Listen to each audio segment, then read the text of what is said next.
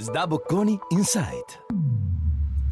Ben ritrovati all'ascolto dei podcast di Sdabocconi Insight, lab di contenuti e cultura manageriale di Sdabocconi School of Management. Io sono Lorenzo Diaferia, Junior Lecturer di Digital Transformation di Sdabocconi. In questo podcast dell'AI Talk Series vi racconterò della relazione tra il tema della data science e il tema dell'intelligenza artificiale e faremo questa chiacchierata insieme ad Alberto Danese, Head of Data Science di Nexi. Grazie Alberto innanzitutto per essere con noi oggi e per portarci il tuo punto di vista su questo questo tema. Grazie a te Lorenzo per l'invito e un saluto a tutti. Alberto, quando si parla di costruire applicazioni in azienda che ruotano intorno al mondo dei dati e diciamo a generare del valore tramite l'utilizzo di questi dati, si sente parlare di molti termini, di molti concetti, a volte anche abusati. E forse due dei concetti che ricorrono più spesso sono quello di intelligenza artificiale e quello di data science. E per quanto ci sia sicuramente una relazione tra questi due elementi, in realtà probabilmente non sono dei concetti del tutto sovrapponibili. Provi a raccontarci, a darci il tuo punto di vista su che cos'è la data science, che cos'è l'intelligenza artificiale e che relazione c'è tra questi due concetti. Sì, Lorenzo, sono tutti termini molto utilizzati nel mondo del business, nel mondo delle grandi aziende, grandi enterprise. Eh, diciamo che a mio avviso c'è una sovrapposizione parziale, però effettivamente parliamo di tematiche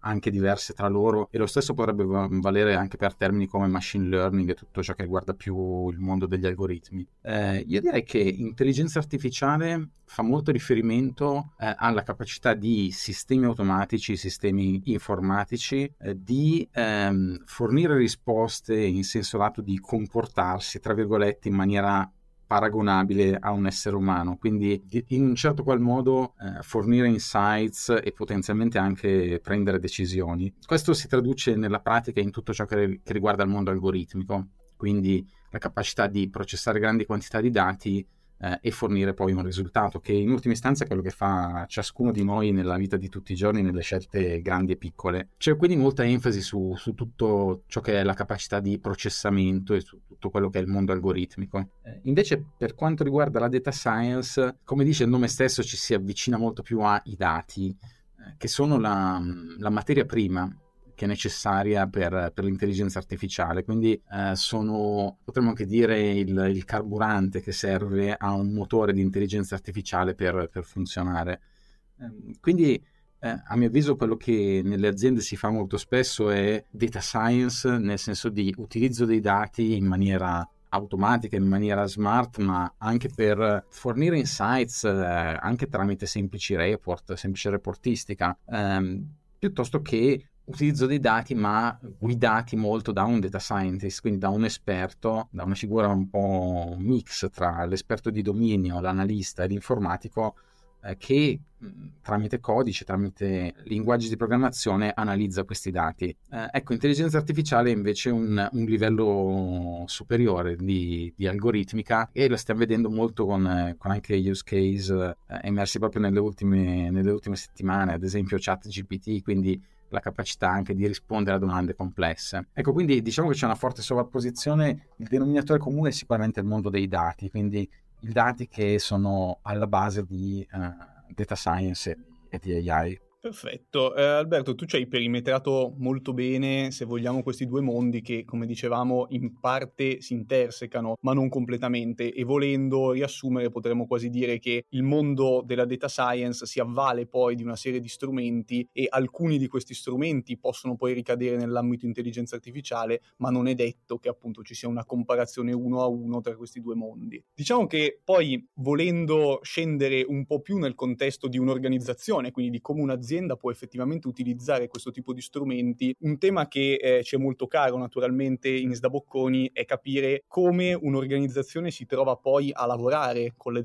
la data science o a lavorare con l'intelligenza artificiale. Ci racconti qualcosa in più della tua esperienza nel contesto Nexi, quindi come siete organizzati, che cosa vuol dire fare effettivamente data science e fare AI nel contesto di Nexi, che tipo di percorso avete messo in piedi per arrivare al punto in cui siete oggi? Sì, diciamo che in Nexi da alcuni anni siamo organizzati con un'area dati, come la chiamiamo noi, ehm, centrale, quindi è una struttura che comprende ehm, esperti di dati a vari livelli, dai dati più operazionali, dati grezzi nel nostro caso dei sistemi di pagamento, eh, a quello che è il cosiddetto data warehouse, quindi una versione già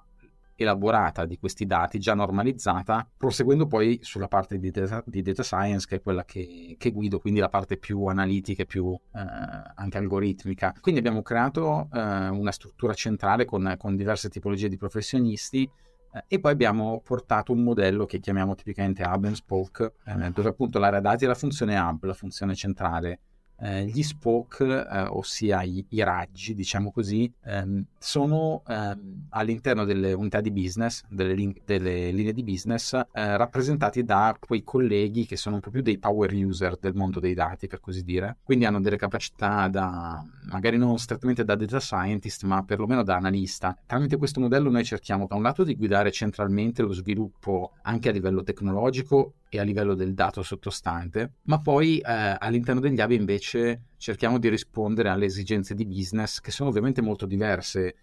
a seconda che parliamo di ad esempio una struttura di controllo eh, piuttosto che una struttura magari responsabile dello sviluppo del business stesso. Quindi diciamo abbiamo optato per questo modello ibrido che si sta rivelando abbastanza funzionale per le nostre esigenze, in modo tale da garantire da un lato di avere una visione dati completa e anche un'evoluzione tecnologica coerente e dall'altro però sufficiente flessibilità per far fronte a, a, esigenze che sono gioco forza molto diverse tra loro. E in un'ottica di evoluzione, diciamo, quindi di eh, cominciare a lavorare con la data science, ma poi evolvere il proprio approccio alla data science nel corso del tempo, secondo te questo tipo di organizzazione è una, una modalità di strutturare il proprio percorso da scegliere fin dall'inizio o è magari un percorso più graduale verso il quale si arriva? Vedi una relazione tra eh, questo modello organizzativo operativo e lo stadio di maturità che un'azienda può avere nell'affrontare i temi AI e i temi data science? Sì, sicuramente penso che nel mondo dei dati sia necessario eh, procedere per, per, step, forse un po' in tutto quello che è, il, che è, il, mondo del business. Quindi un modello a bespoke, a mio avviso, si presta molto bene a realtà di dimensione medio-grande e che hanno una discreta maturità nel, nell'utilizzo dei dati, almeno una discreta maturità. In una prima fase probabilmente la scelta migliore è partire con un nucleo che abbia un forte commitment, tra l'altro, da, da parte del top management e che abbia l'obiettivo di eh, cominciare a mettere i, i primi passi nel, in un utilizzo moderno del mondo dei dati. Penso sia fondamentale partire per strati eh, e, e, e, cominciare in piccolo, sempre con grande attenzione a partire dalle esigenze di business più che dalla tecnologia, perché un errore che a mio avviso si può fare molto facilmente è quello di farsi tentare, farsi ammaliare dalla, dalla tecnologia e dai tanti vendor tecnologici, dimenticandosi quasi un attimo del, delle esigenze di business. Eh, quindi questo è un errore da, da evitare tassativamente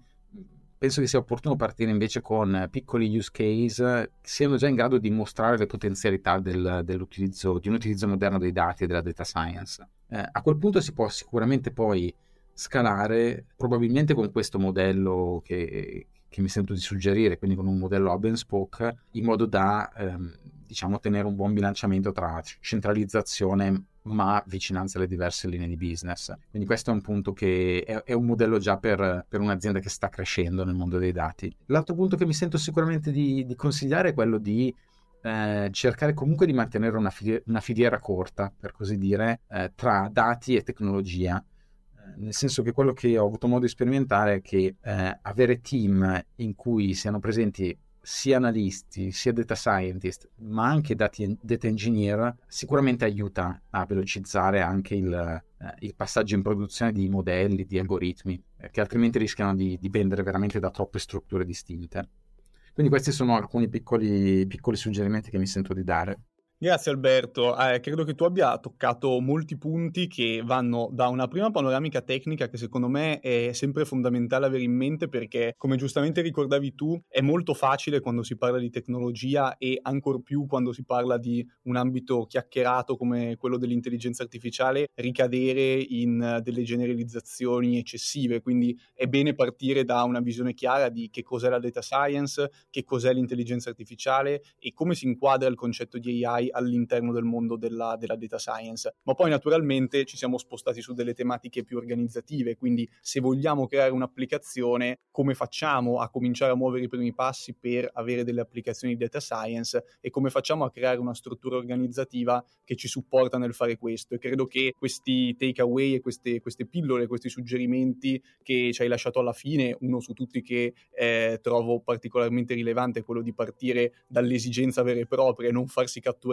dall'elemento tecnologico volendolo utilizzare a tutti i costi a prescindere, credo appunto che sia di, di grande valore per tutte le persone che ci ascoltano. Quindi io ti ringrazio ancora per il tuo contributo e per questa chiacchierata che hai fatto con noi oggi. Grazie, grazie a te Lorenzo, grazie a tutti. Grazie ancora Alberto. Io sono Lorenzo Diaferi, a Junior Lecturer di Digital Transformation. Vi ringrazio per l'ascolto e vi do appuntamento per il prossimo podcast delle Talk Series di Sdaboccon Insight.